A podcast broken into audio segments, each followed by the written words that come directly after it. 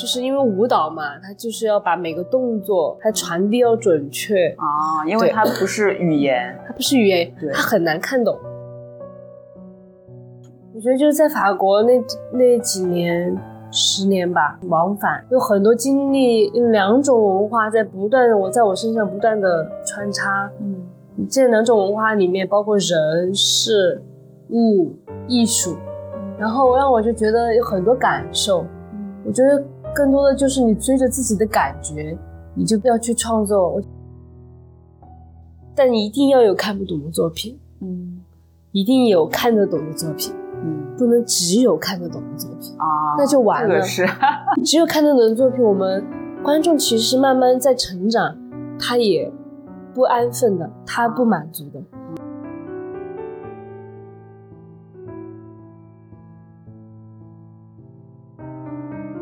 来到新一期的硬现场，我是你们的车厘子。那我今天很高兴的请到呃舞蹈。演员跟导演于尔格老师来到我的节目，我们先请于老师给大家打个招呼吧。Hello，大家好，我是于尔格，呃，很高兴在深圳和车厘子见面。嗯嗯，好的，那我是昨天晚上看了于老师的导的这个作品，叫做《献给艾米丽的一朵玫瑰花》嘛，然后我知道它是一个福克纳的同名小说改编的。那么我比较好奇的一个点是，呃，你为什么就是想想到就是改编这个小说，或者说为什么这个小说里面的啊人物也好，情节也好，你觉得就是比较适配你的这个作品？其实一开始我想的不是从一个小说改编，嗯，我是想做一个跨界尝试，嗯，这个跨界尝试就是除了舞蹈演员的身体以外，我还想就融合一些其他。以身体作为媒介，嗯，表达的，嗯，一个演员的一个融合，就想到了杂技。然后，但是呢，我在想的杂杂技跟舞蹈融合的这个表达内容的方向上，呃，并没有想过就完全只是从肢体去表达一个肢体的方向，还是想借助一个线，一根一根就是一个目标线，就是我到底要说什么。所以我就想到了福克纳这个小说《献给艾米丽的一朵玫瑰花》，因为特别符合一个女性视角，也特别符合呃小说中那些奇奇怪怪、呃内心社会心理扭曲的一些一些现象、一些人，所以用杂技就比较贴切。嗯，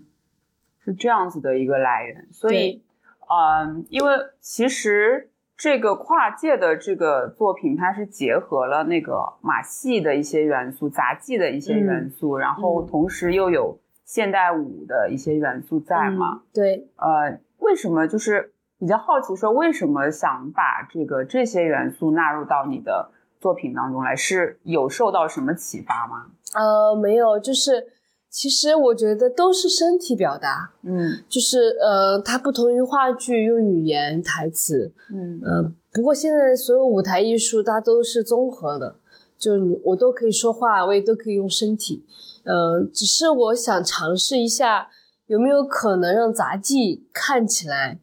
呃，没有那么竞技，或者是更艺术性一些，然后所以我就想尝试在杂技上去。去去突破一下，因为我看到过好的西马戏的作品，嗯，然后我就觉得国内的杂技还没有那么，嗯，就是就还停留在一个比较刻板的一个印象里，嗯嗯，比较竞技，比较炫技的，炫技，对，比较艰苦看着，嗯，然后嗯，所以我在想有没有可能进行一种现代性的尝试。所以先是还是想做一个跨界的一个感感觉，然后后面我们再融融入了这个文学性、戏剧性，让它显得不那么生硬。嗯嗯哦，原来是这样子的一个流程。那就是回到就是这个小说嘛，你是大概什么时候读到这个小说？然后是怎么样子？就是觉得它里面的，嗯，就人物有什么触动到你的点？嗯，这个小说是就是我们我和我们编剧一起，呃，他给我推荐，然后让我去看这个小说。嗯，然后这个小说特别短，读起来特别快，就它是一个很短篇的小说。其实它，嗯，并没有非常戏剧性的去描述一些故事或者怎么样，但是 他就是以很平淡、最平淡的文字来描述一个。很惊恐的事件，嗯，就小说中的女女主人公，她大概三十年、四十年没有出门，嗯，没有出家门，把自己锁在自一个时间的房子里面，嗯，同时锁住自己的爱情，她把自己的情人杀掉，然后留在床上一直陪伴着自己，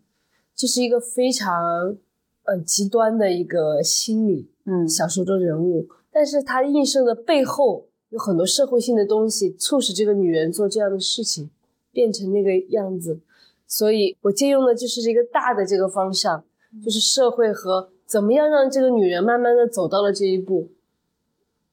大概这个感觉，我觉得它里面描写的特别的奇妙，也特别的魔幻，这是我喜欢的一个点。嗯，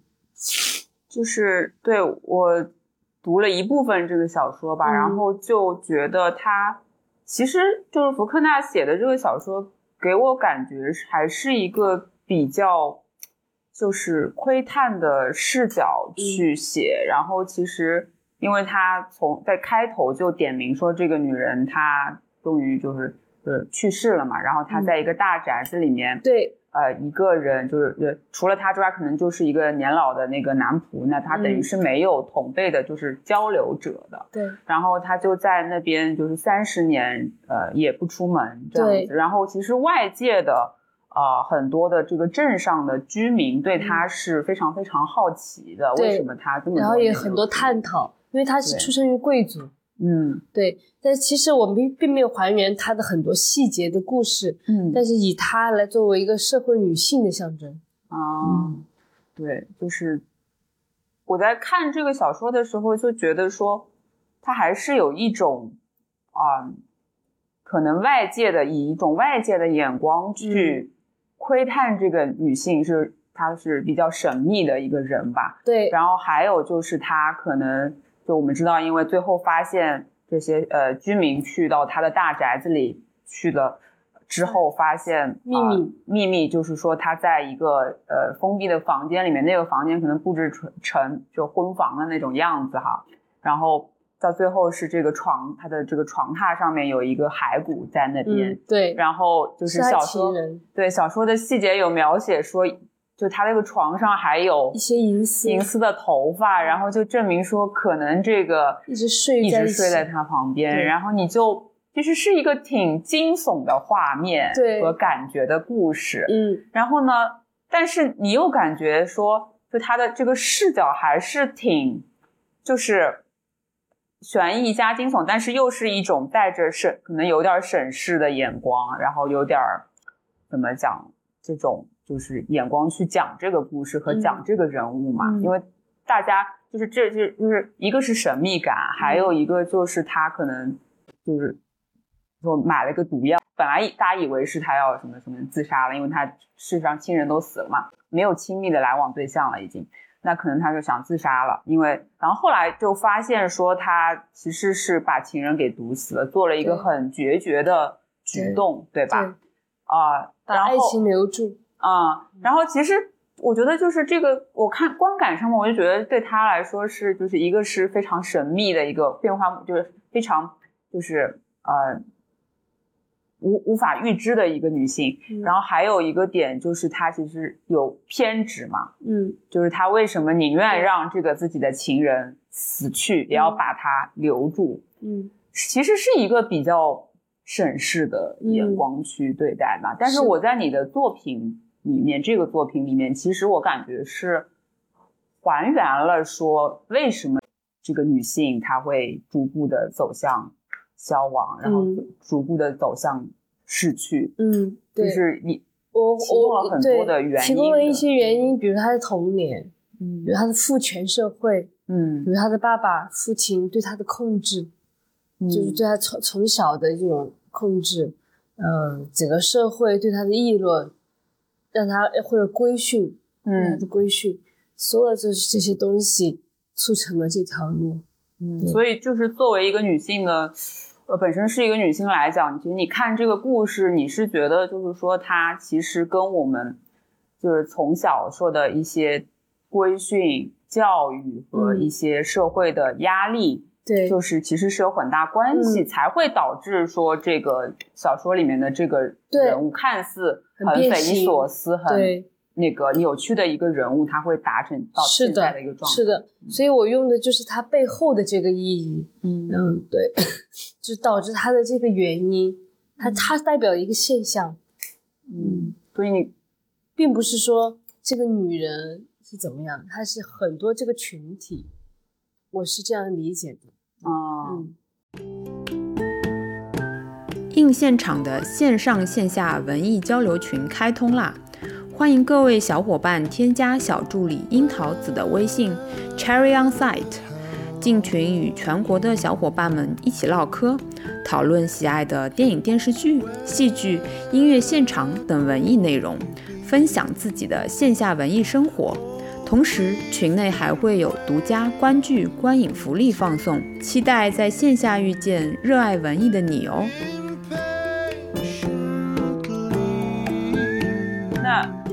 为什么会有这样子的感受？当然，我们作为当代，就是说，刚才女性的一部分，肯定是生活在这个语境之下嘛。嗯，那有没有说比较印象深刻的一些感受，或者是身边的例子，或者是看到的一些新闻，来让你觉得说，就是想要做这层的表达呢？嗯，还是说你长时间所受的，就是教育跟生活所看到的一些事情？我觉得就是周围一些事情。还有一些就是感觉吧，感受，嗯，然后会有一些觉得，在在另一个阶段，在我创作这个阶段，嗯，我是感受很深的，是是大概是什么时候开始？就是去年前年吧，嗯，对，然后但是现在我又是另外一个阶段，啊，对，就是每个阶段我觉得不太一样，呃，那个阶段的时候我很强烈。我觉得，呃，就是大家对于女性的期待很高，嗯，对，特别高，然后特别要求也很高，然后我就觉得挺累的。那个阶段，在恰巧又又碰到了这个小说，嗯，然后又碰到了我想做跨界的这样的一个议题，所以就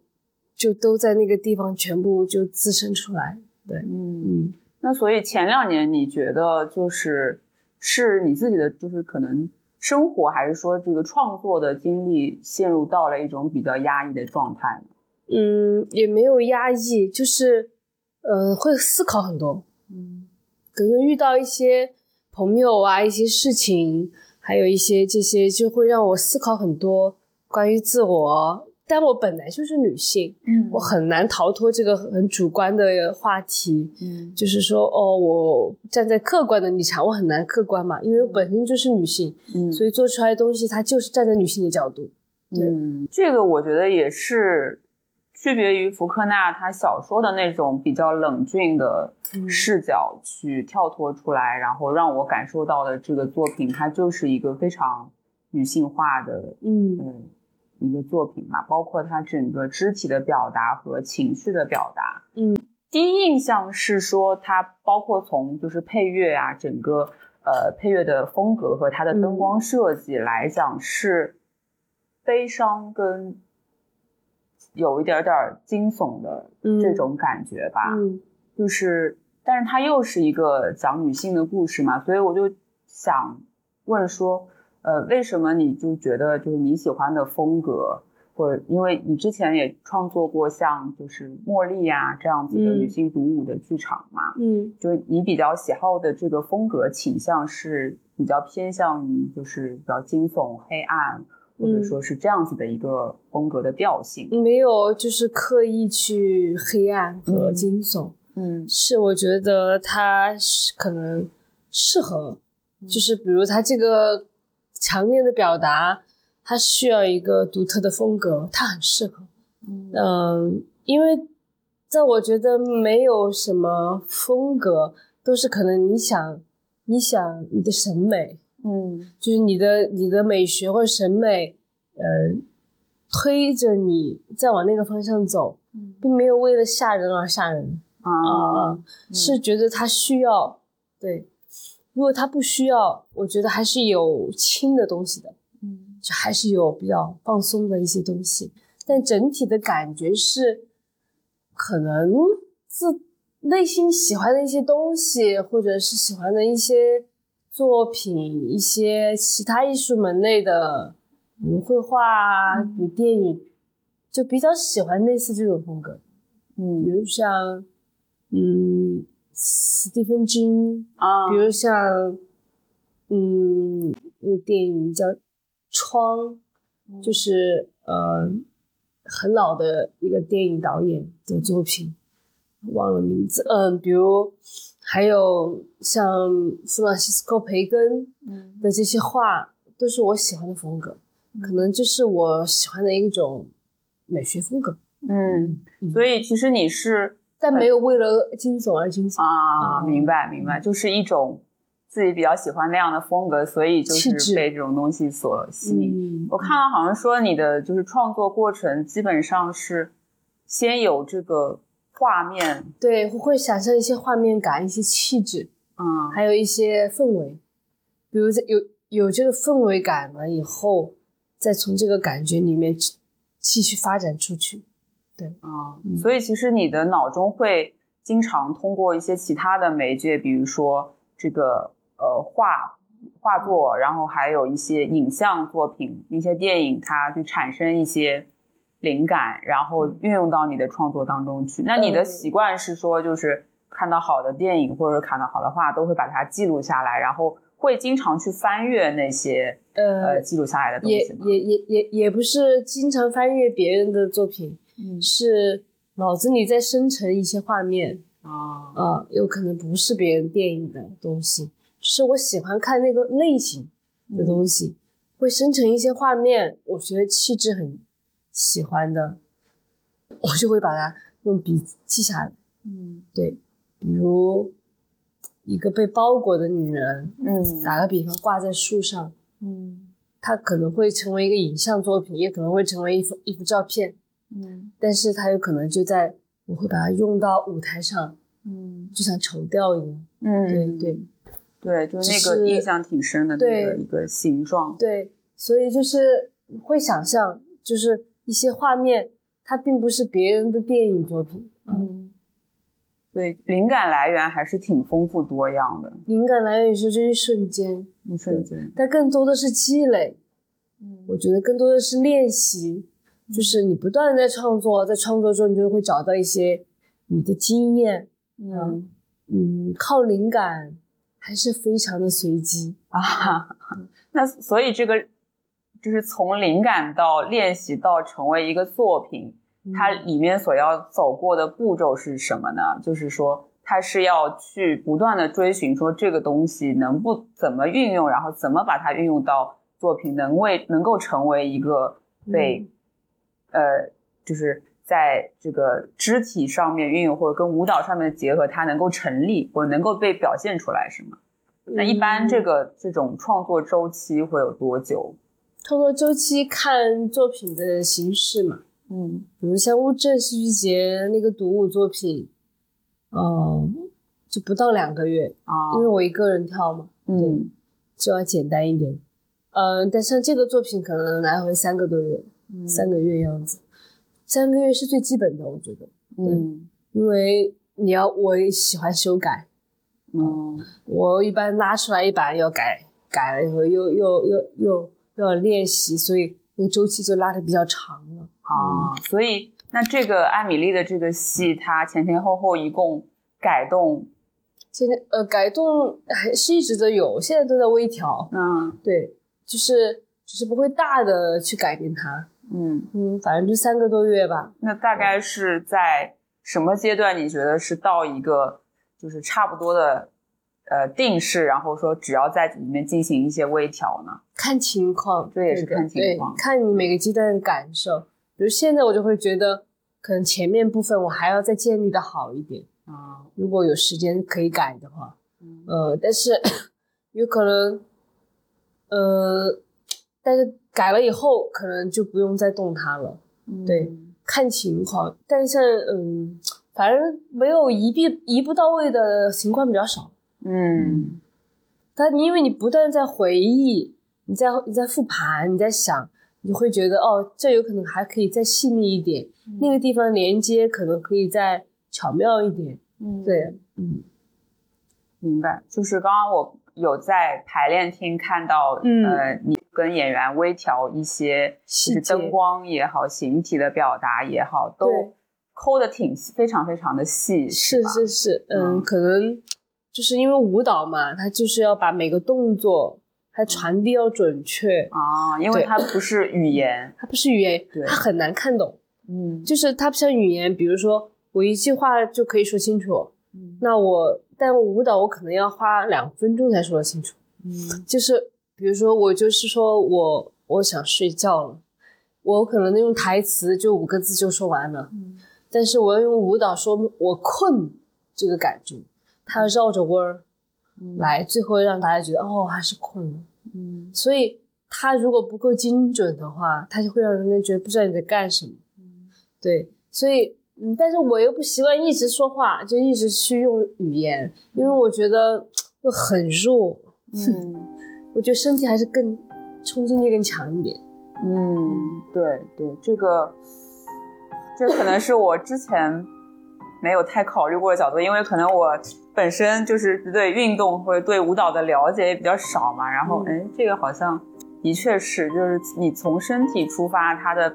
表达就是这个呃动作要足够的精准，你才能够让你的行为要准确，你的指向性要准确啊，就是你到底要干什么？对你，因为你你就是用行为告诉大家，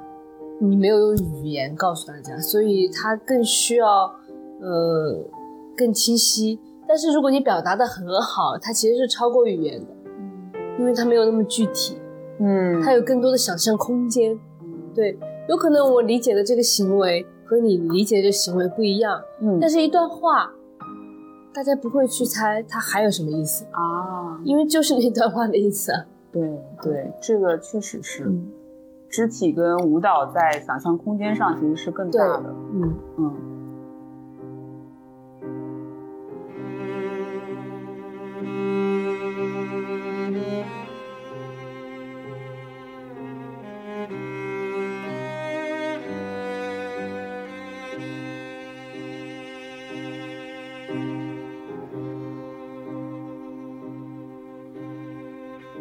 怎么把控？就是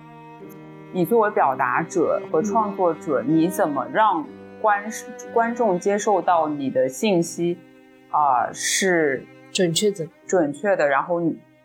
就是因为其实每个人看还是有每个人不同的理解跟这个只能尽量就是把自己说服自己。对，因为观众的呃艺术修养不一样，嗯，他的经历不一样，他出生的背景不一样。他学的东西不一样，对，都能都很难去把每个人都照顾到。嗯，如果都照顾到了，又没有创作者本身的意图了。嗯，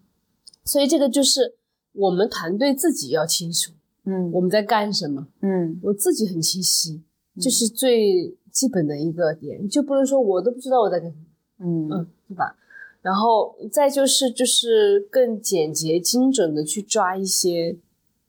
嗯表达。节奏各方面的这些东西，但是我觉得看懂不是创作者唯一的目标啊，不是说我的目标是让观众看懂，嗯，这个太浅了。我觉得要传达很多，除了明白这件事情以外的东西，比如美学，嗯，比如气质，比如想象空间，嗯，想象力。呃，而不是说我只是给大家讲个故事，嗯，那我看书就可以了，嗯，我不需要在舞台上呈现，因为舞台它本来就不是一个现实的空间，嗯嗯，你如果要在那儿来找一个答案，来找一段故事，呃，有这样的作品，但是我觉得舞台它是脱离现实的，嗯，如果你还在还原现实，那其实不如看电影和和书啊，嗯，对，所以你是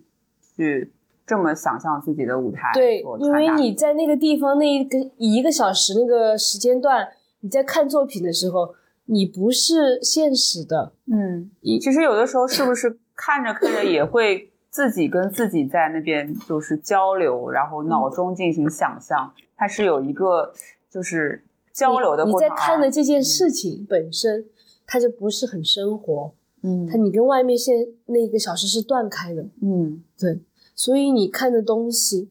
到底要是怎么样的？你就是要找一个很简单的答案吗？还是说你需要去感受完全脱离现实的那一个小时？那你这个作品其实并不是服务于哦观众看懂了就是好好作品，嗯，对，小品就能够看得懂，嗯，最简单的作品，所以其实。就某种程度上是说，整个所展现的是整个就美学美学风格，或者说是情绪，有很多东西都可以展现。你的舞台艺术可以囊括很多，音乐啊，对，视觉，嗯，动作表演，风格这些都可以在这里面，嗯，让观众感受到。我觉得，嗯嗯，不只是一个大家都说哦看不懂。但一定要有看不懂的作品，嗯，一定有看得懂的作品，嗯，不能只有看得懂的作品啊，那就完了。是，只有看得懂的作品，我们观众其实慢慢在成长，他也不安分的，他不满足的，他觉得我都能够覆盖你，啊，你下一秒要干什么我都知道，有预测了，对，我为什么要来看？他也不高兴的，嗯，但是你看不懂呢，他也会觉得啊，我。就是好像跟不上你，我跟你没有连接。嗯，但是我觉得什么样的作品都要有，你就选择自己的群体就好了。嗯，你不能说完全都是那种抽象的，完全和观众一点都没有交流。但你也不能说什就只有交流，那就嗯就什么都没有。嗯，我是这样理解的啊。所以你提到说，其实你也不希望自己的作品完全是抽象，还是说就是有一些的点，或者说有一些的故事性和感觉，能够让大家所感知，而不是大家看这个东西是不知道你在讲什么，麻木的那种状态。看大家感受吧。对对，可电商我知道，就可能有些人就不吃不吃这个风格，他也觉得说没有意义；，有些人觉得说。比较吃这个风格，他就会很有感受。嗯，确实，就我自己还是挺喜欢这个，嗯，这个风格的。然后包括它整个就是音乐配乐的感觉，让也是让人觉得很舒服的。对，你是怎么和这个作曲作曲对一起来合作创作的呢？有很多种方式啊。嗯，这一次艾米丽的这种方式是一般，就是我会觉得。肯定他要先知道结构，整个作品的风格和结构。嗯，这个作品是他重新写了一版。嗯，就一开始他写了一版，后来他就自己告诉我，他觉得他不能这样再写，他觉得很断。嗯，他后来写了一个主题曲先。啊，他先写了一个关于这个女人艾美丽的一个主题曲。嗯，然后以这个主题曲来发展。嗯，来发展。然后这个发展的过程就是我可能会觉得，哦，这一段飞行，可能我想要的是那种。比较飘的，一直在雾里的感觉，我会给他一些形容，嗯，一些想象，一些画面感，嗯，他就知道了，嗯，对，然后他就会下去写，写了以后我们来配合。但是，比如在创作中，整体需要，比如这个地方我需要突然快起来，嗯，在调，对，然后整体风格是我们作曲他在嗯去把握，他这次也。很大胆的用了一些新古典的东西啊，对，就不完全是现代的，对，有一些古典里面去创作，然后去打破，然后用了一些主题曲，嗯，还有一电子，哎，对，对我有感受到一些氛围感的电子，对，电子比较有节奏感，然后有氛围感，对，对，就是觉得很适配这个主题和它的整个影像风格，是。对，嗯，投影是另外一个老师做的。这些创作者是，就是一般是怎么样去把他们挖集合在一起？特别是这次的那个舞蹈演员，有一些是杂技对。演员过来的是吧？对，嗯，这个是就是找，这个杂技演员我找了还是很久，啊，因为很多很少有就是自由的杂技演员在市面上，而且又又想去尝试一些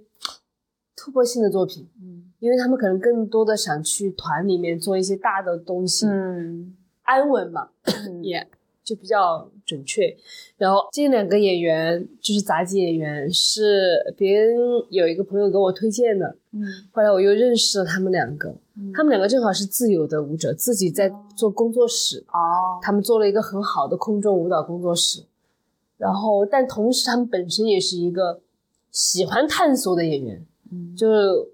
我觉得这个很重要，如果你喜欢探索，你就能够去碰到这样的东西。然后他们就就愿意尝试，嗯，正好他那段时间他们都在成都哦，对，就非常的巧，然后也是根据他们的专业，就他们会绸吊，所以我改成绸吊哦，所以一开始一开始我想象的不是绸吊，对，是钢丝哦，嗯，但是搞找不到钢丝，找不到钢丝，对，所以就算了，对，然后另外一个演员是柔术，嗯，一开始我也没想过要用柔术，后来我发现哦。可以试试这样用柔术，就会还行还行，很新奇的，就创一起集体创作。对对对对，就这样形成了。嗯，那还挺神奇的。我感感觉就是因为我看到说之前在成都的。呃，就是创作的作品也有用到一些就是素人演员的那个，嗯啊，很多召集了大概十多位素人演员进行。演出嘛。对。我感觉你每一次的作品其实都会跟各种不同类型的演员，不论是素人也好啊，杂技演员呀，或者是呃其他的一些，就是感觉每一次都是一个大的挑战。嗯，对，素人也是一个，就是想尝试一个点，那个是个环境戏剧，嗯，但是有一个空间。正好有十四扇玻十四扇很小的玻璃，嗯，他们想因为圆弧形很好看，嗯，我就想用十四个人，就想用就是很一般的这种素人，就是我想尝试不同的身体，嗯，就不一定一直要用专业舞者，对，就是而且就很专业，就是所以我想偶尔用一下杂技，用一下素人，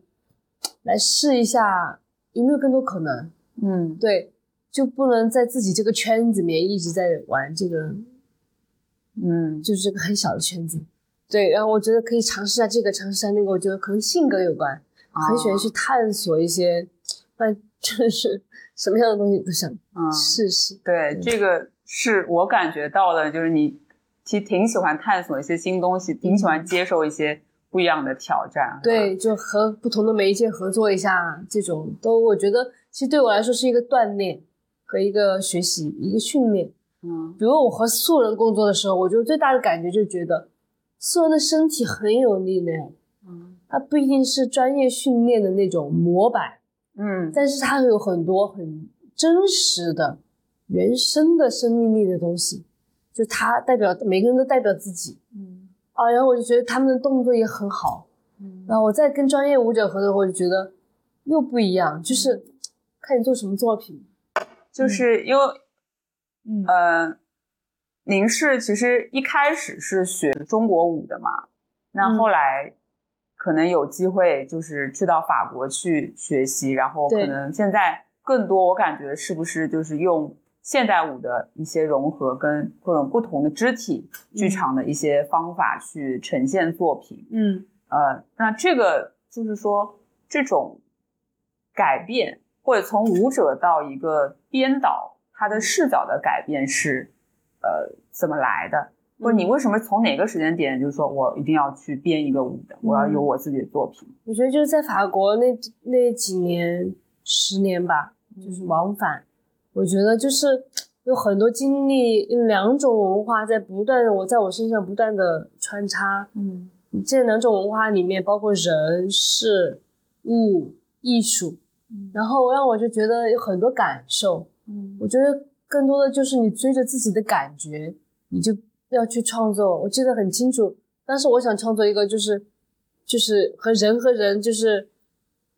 相距分离的这个状态，所以那是我第一个想尝试的作品。嗯，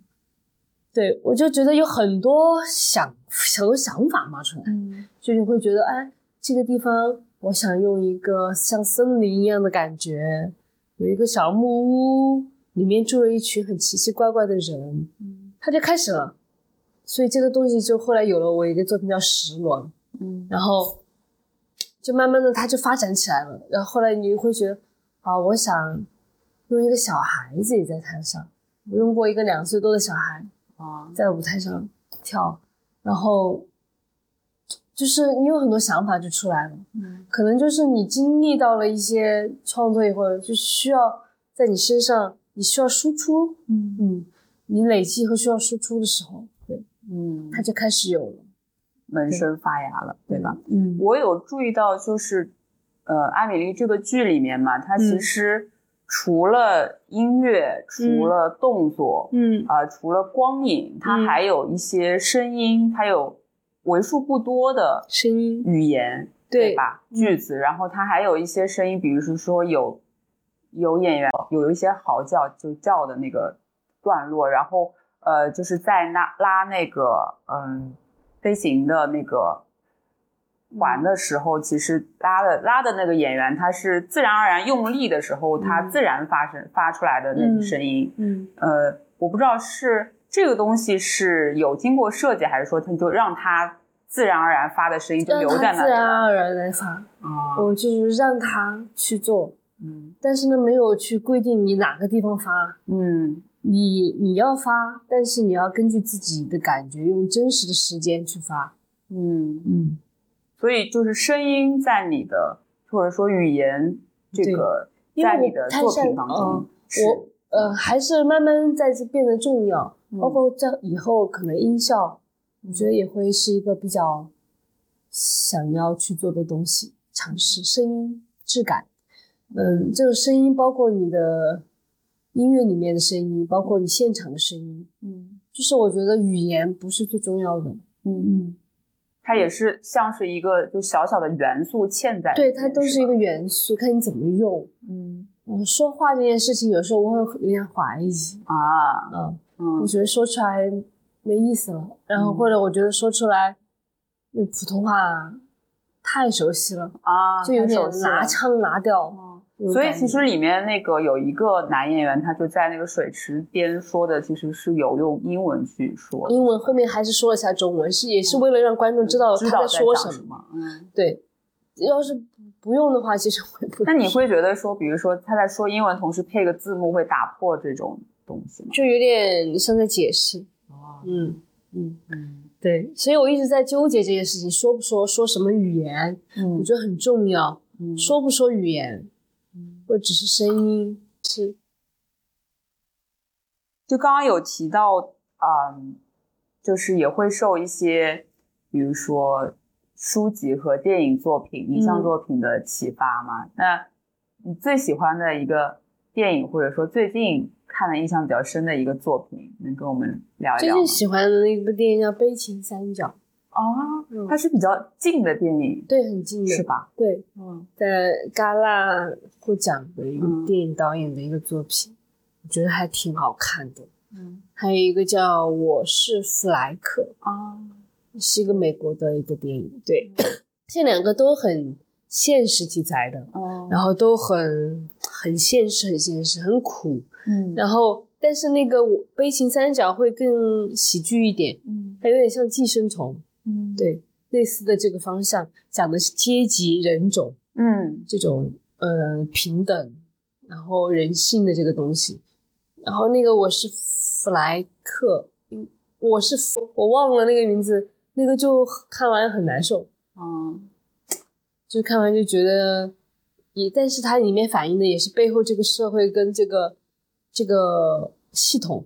这个嗯，所有的文化系统，还有所有的嗯，你的你你处理所有事情的背后的这些系统，它的问题，嗯，对，呃，导致一个人因为想申请，呃，因为心脏病想申请一个补助，最后拖延到他死亡，嗯，对，因为你要去填表，然后还要网上填表。那是一个老人，哦，他就没有办法上用手机，嗯，然后就是一个很现实的问题，然后大家都很有礼貌，大家都很客气，但是大家大大家都很有制度，嗯，这种制度其实是在浪费时间，嗯，那时候说到这个，就是前两天看了那个也是法国的一个作品，就是《电话等待》，它里面也有一个，就是第一个小故事讲的就是一个法国的女性，她应该是就是不是那种呃地道的法国人，因为她用的很多的语言不是很精准嘛，然后她的要去申请一个补助救济，然后那个接线员就很礼貌的会纠正他一些语法的。错误，然后但是同时又没有真正帮他解决问题，就不说重点。对，就是这种救济，那个那个心脏病那个也是一样的。嗯，他填了很多表，还要参加考试。嗯，要证明你是真的很严重啊，最后被拖死了，就是会觉得很难过。同时还有另外一个女性，也是一个社会带着两个孩子，然后嗯比较穷的一个妇女，反正。对，我觉得是挺喜欢的，这嗯，所以其实你会被这种系统与人的这种关系所去。我我我平时想的很少，哦，看完这个电影我会思考很多，嗯，对于很多很多制度感觉都很无用，嗯嗯嗯，他会就是创作一个，就因为我感觉这个作品《艾米丽》这个作品还是反映的，包括里面有一些就是。情节是这个女性被从小被规训啊，看书啊，然后像类似于像一个怎么讲，就是有一个 model 的这样一个女性，她穿的很女性化的就是裙、短裙跟高跟鞋，然后拿着书在给她规训，对吧？里面还有像就长长的类似于拐杖，还不知道是拐杖的那个东西，等于在训导你嘛？嗯嗯，那是一个就是。也是一个像是群体性的一种感受，代表着一个群体，代表一个群体。对，那会就是考虑说去讲一个特别个个人的故事，就比如说像我的故事，或者怎么样，是吗？呃，或者说是比如说有一个呃，比如说也是一个特定经历的一个人，他们他的特别具象的故事嘛，会有这种创作吗？还是说你觉得就是肢体舞蹈作品还是比较适合表现一种？感觉和一个整体的状态，嗯，没有想就是要特定讲一个某一个人，嗯，不想一个群体，我让你看书，让你学习，对。对，就是这样，或者就是某一个群体，嗯，对，没有特别的去想着要去表达某，就这爱美丽，它代表了一个群体，嗯，然后后面这些人又代表一个群体啊，对。是大概这个，嗯，哦，我觉得我说太清楚了，也也不太好，对，就是就是说死了啊，对，哦，明白，就是对，所以其实这个表达是，嗯，你觉得模糊一点，或大家有更多的想象，呃，其实是一件还是比较好的事情，是的。并没有觉得说要像，比如说话剧作品啊，或者怎么样，他要表达到那个份上，对，才能让人明白，是吧？我我反正我我是喜欢那样的东西，就就喜欢那种，就到点就可以了，嗯，不要给我完全说完，就是那种，就是你为什么要说完？你说完的意义在哪？嗯，就是看作品吧，我觉得，嗯，因为有些作品它需要说完，你就说完喽。嗯，但有一些我觉得不需要，你就不说完了。嗯嗯，我我我昨天就是演出结束结束之后，然后听到有有一个就是深圳这边观众嘛，可能是，然后就很有趣，他一个女孩子在对她的同伴说，就是但好像这个好像是一个比较底层的一个困惑，就是说他说啊不懂为什么有的时候能用啊。脚解决的这个动作要用手去，就要用倒立啊，或者是比如说四肢都在地上呈现的一种状态去表达。就，但我觉得这个东西好像就是我我我也在思考啊，就是说这个肢体剧场跟舞蹈到底有些什么区别，或者说怎么样是看这一层？没有没有什么太大的区别。嗯，用用手解决的啥啥意思？就是他觉得可能。哎，我觉得这个是一个有点思维定式的，就觉得就或者说大家就是说能你能用手解决，比如说有些人，比如说是就手灵活嘛，对吧？脚相对来说，我们相对意义上感觉不不太因为我们是杂技啊，所以要用手。嗯，要倒过来。